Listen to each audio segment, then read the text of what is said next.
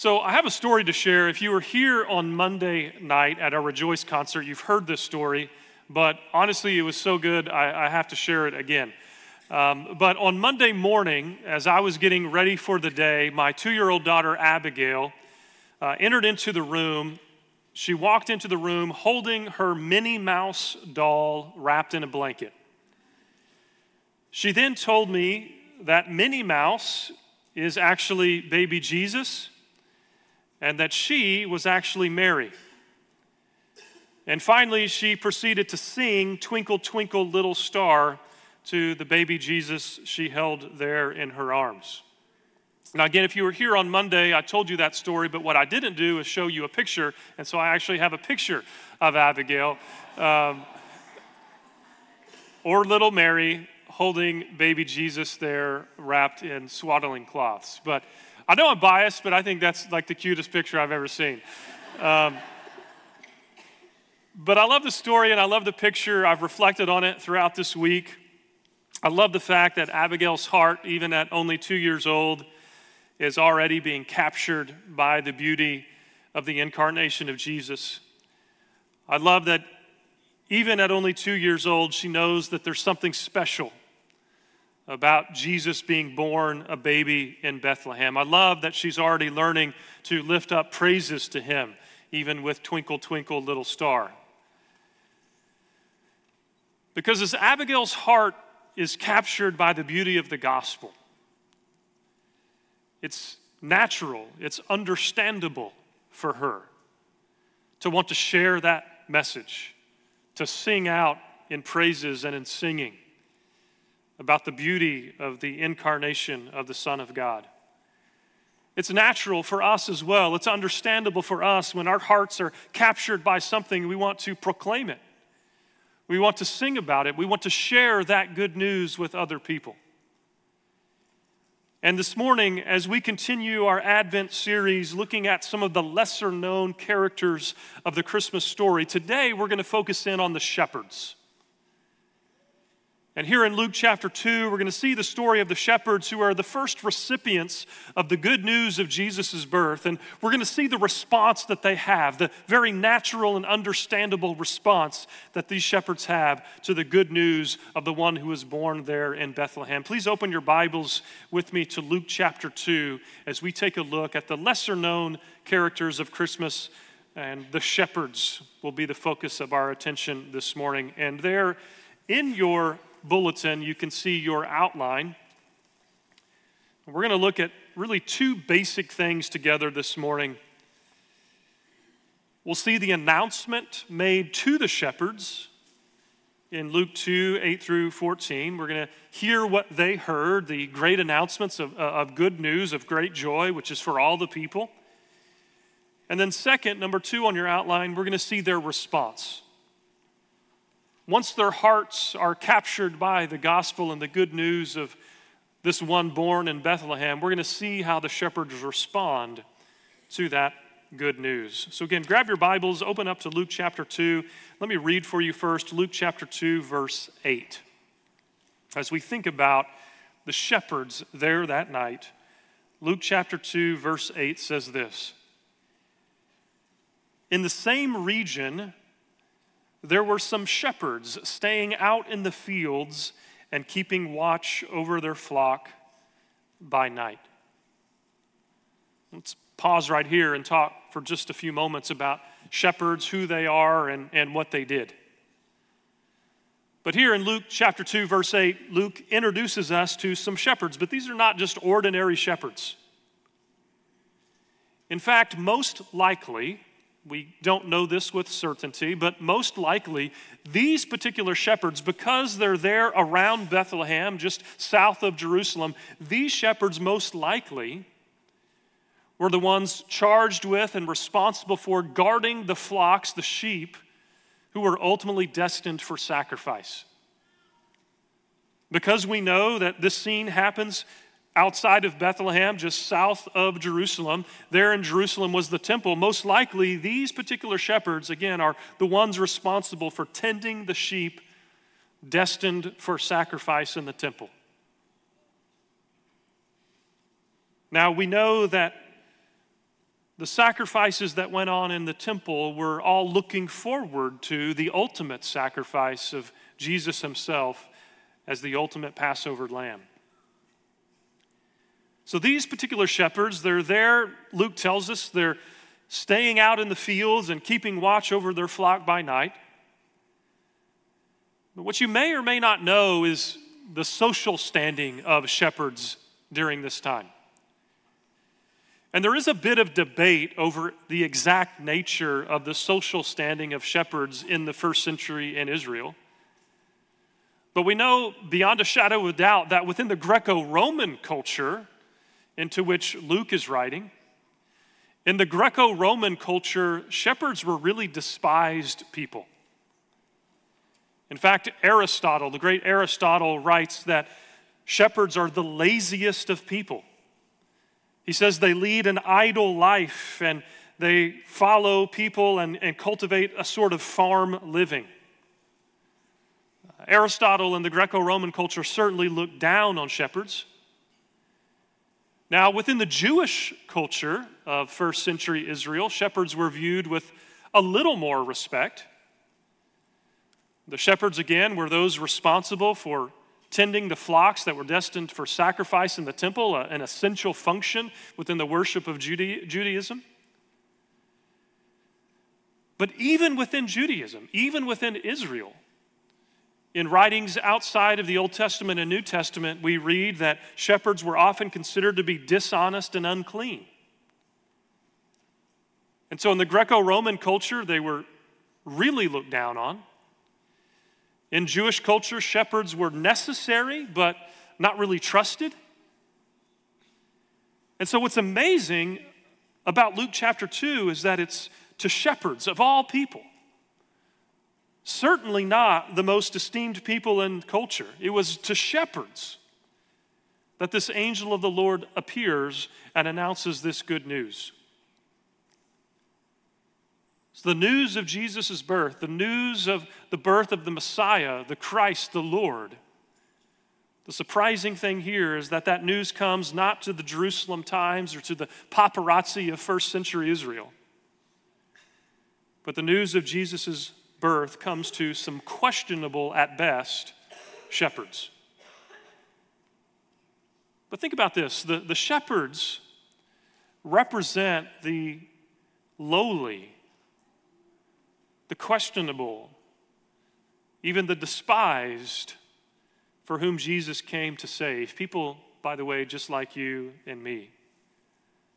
We too are unworthy recipients of this good news. God had no obligation to make himself known to us, to bring salvation to us, and yet he does so out of sheer love for us and for these shepherds as well. Well, in verses nine and ten, as we pick back up Luke chapter two, we see that this angel of the Lord appears to these shepherds with the announcement of Jesus' birth. Let me read for you verses nine and ten. And an angel of the Lord suddenly stood before them, and the glory of the Lord shone around them, and notice they were terribly frightened. But the angel said to them, "Do not be afraid. For behold, I bring you good news of great joy, which will be for all the people." I want you to imagine with me, if you will, for a moment, that you're one of these shepherds. Again, your character is questionable at best. You're despised by the Romans, and uh, the Jews aren't quite sure what to do with you. You're necessary, but kind of suspect. And you're out there in a dark field tending these sheep, and suddenly the glory of the Lord shines around you. It would be natural to be afraid.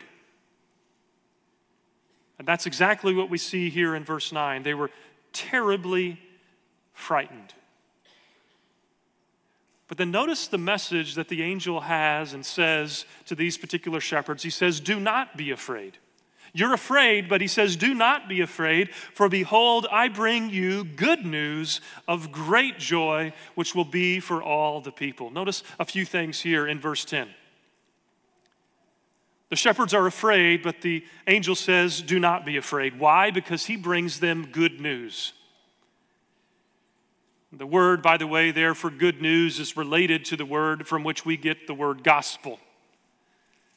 He brings to them good news, or the gospel. And, gospel, and what is it? This is good news of great joy. The shepherds are filled with great fear, but their great fear is supposed to be replaced now with great joy. Why? Because he has good news of great joy, which is for all the people. Not just for the shepherds, but this good news is for all the people. Great fear is replaced by great joy for all the people. And the question is how? How is great fear transition to great joy? How is it that God will save his people? Well, notice verse eleven. For today in the city of David, there has been born for you a Savior who is Christ the Lord. For today in the city of David, that is Bethlehem, there has been born for you a Savior who is Christ the Lord. Take note of the three titles that the angel here uses to describe this one born in Bethlehem. He's a Savior, he's Christ, and he's the Lord. The word Savior reflects Jesus' mission to come and to save or deliver his people from their sin. He saves us from our sin. The term Christ or Messiah or Anointed One is indicative of Jesus' role as the promised one of God, the one who from ages past God has been announcing to his people will one day come, and finally he's here. And then the term Lord reflects Jesus' ultimate authority and his sovereignty as King of the universe, King of kings, and Lord of ones, the sovereign one over all things. This baby, the one born in Bethlehem, is Savior, he's Christ, and he's Lord. This again is good news, which should bring about great joy for all the people. This is how God saves, by sending his Son, the Savior, the Christ, the Lord. Well, in verse twelve, we read about a sign that is given to these shepherds so they can identify properly this one born in Bethlehem. Notice verse twelve, this will be a sign for you. You will find a baby wrapped in cloths and lying in a manger. Again, this is part of the beauty and the wonder of the incarnation, that this one who was born, the Savior, Christ, and the Lord, the King of kings, the Lord of lords, came, notice, humbly as a baby wrapped in cloths and lying in a manger. This surprising message is one that not only captures Abigail's heart as she holds her Minnie Mouse doll in her hands, but it was one that captured the hearts of these shepherds as well. A surprising message that the sovereign God of all the world, of all of creation, is born humbly as a baby in a manger. And finally, notice verses thirteen and fourteen. And suddenly there appeared with the angel a multitude of the heavenly host, praising God and saying, glory to God in the highest, and on earth peace among men with whom he is pleased. And so there in the dark sky, there outside of Bethlehem, not only is there this angel, but now an entire heavenly host appears. That word for host, by the way, is used to describe, elsewhere used to describe an army. But this angelic army paradoxically comes to announce peace. Notice verse fourteen, glory to God in the highest, and on earth, peace among men with whom he is pleased. Biblical peace, by the way, is more than just the absence of conflict. But biblical peace describes that reconciliation and restoration that God brings to his creation. And this peace, again, is on the earth among men with whom he, God, is pleased. I mean, take a step back for just a moment And again, imagine yourself as one of these shepherds. There in the dark Bethlehem sky, this angelic being appears to you, and this angelic army appears to you and announces peace on earth through this one who is born there in Bethlehem, the one who is the Messiah, the Savior, the Lord. And I ask you this morning, if you can imagine yourself as one of these shepherds, what would you have done in response? After hearing this amazing news of great joy, which is for all the people, what would be your response to this message? Well, let's take a look at number two on your outline and see the response of the shepherds. We can learn a great deal as we see how they responded to this message, this announcement. Luke chapter two, let's begin with verses fifteen and sixteen. When the angels had gone away from them into heaven, the shepherds began saying to one another, "Let us go straight to Bethlehem then, and see this thing that has happened, which the Lord has made known to us." So they came, notice, in a hurry, and found their way to Mary and Joseph and the baby as he lay in the manger. Now here, number two on your outline, what I want you to notice are the different responses we see in the shepherds to this good news. And the first few responses we see here in verses fifteen and sixteen, to understand, first we have to answer the question why. Notice they went straight to Bethlehem right then, and verse sixteen says they came in a hurry, but why did they go? One commentator I read this week said, they did not go in order to believe, but they went because they believe. And I think that's right. These shepherds did not go and investigate in order to believe, but they went because they believe. And that's the first response I want you to see here. The first response of the shepherds to this good news is they believe it. They believe, notice verse fifteen, this thing that the Lord has made known to us. They believe the word of the angel. They believe that one is born there in Bethlehem who is the Messiah, the Savior, the Lord. But number two, not only do we see that the shepherds believe, but the shepherds also go. They go right then. They go straight to Bethlehem. They come in a hurry and find their way to Mary, Joseph, and the baby. So the shepherds believe, number one, but number two, the shepherds go. The third thing we see that the shepherds do is there in verse seventeen. After coming to Bethlehem, when they had seen this, they made known the statement which had been told them about this child. The third response of the shepherds is that they share. They share the story of what they've been told about this child. The shepherds come and they see Jesus and they begin to share the good news, the statement, the message of what they had been told by this angel about this child, that the, this child, the one born there in Bethlehem, is the Savior, the Christ, the Lord. And again, this is a natural response. This is an understandable response. When we hear a message like this, it's only natural for people to share it. I imagine them sharing this news with excitement. It's bursting out of them. This is news that must be shared. And finally, the fourth response of the shepherds, we see there in verse twenty. I'll read verses eighteen through twenty. And by the way, verses eighteen and nineteen I'll talk about later tonight, so this is my cheap plug to convince you to come back tonight.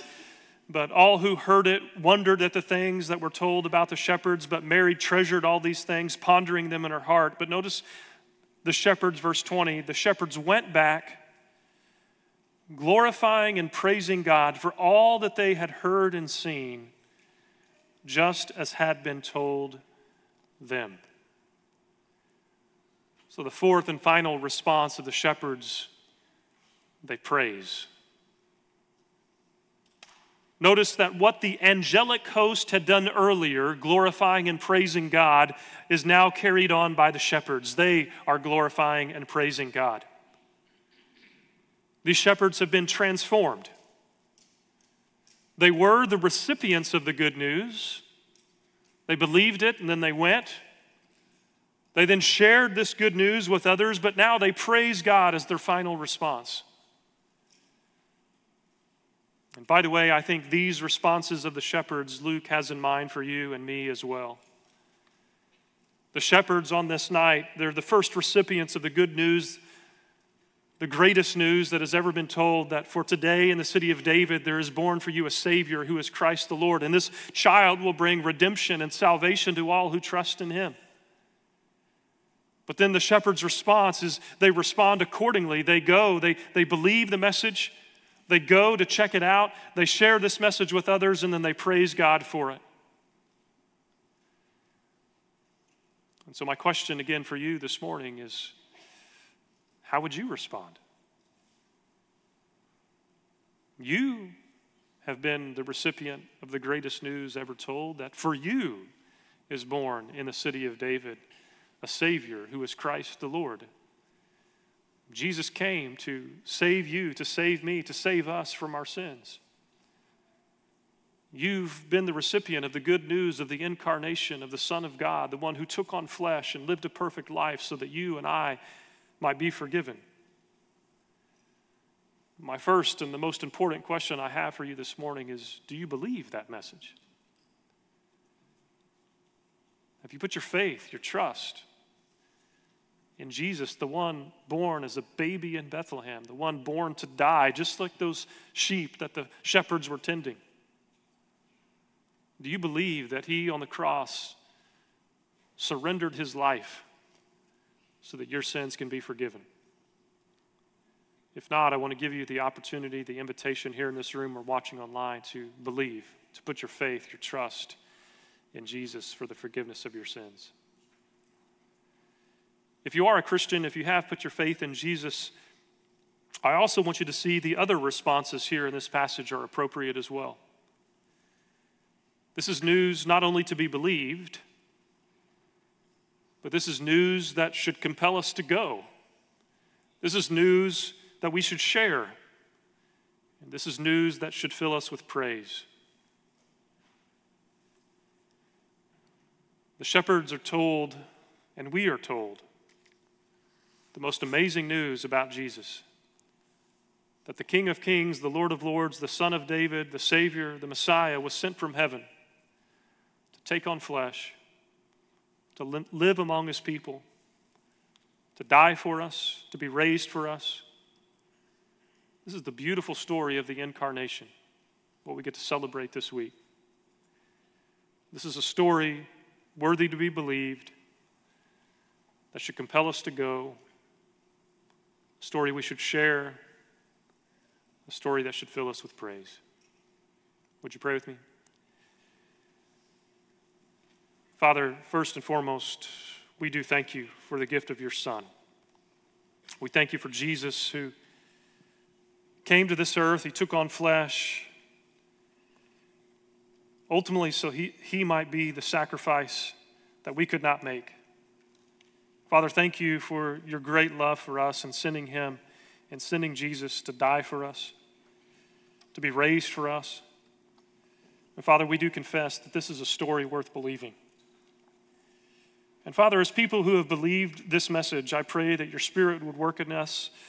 Also, the same response we see here in the shepherds, that we would go, that we would share this message with those who are dying to hear it, and that this story of who Jesus is would also fill us with praise, that you would be glorified in all that we say and we do. And Father, in these last few moments together this morning, as we continue to sing out together, I pray that you would receive our worship as a sacrifice to you. Thank you, Father, for your love for us. Thank you for your grace and for your mercy. Thank you for Jesus who died for us. And it's in his name we pray. Amen.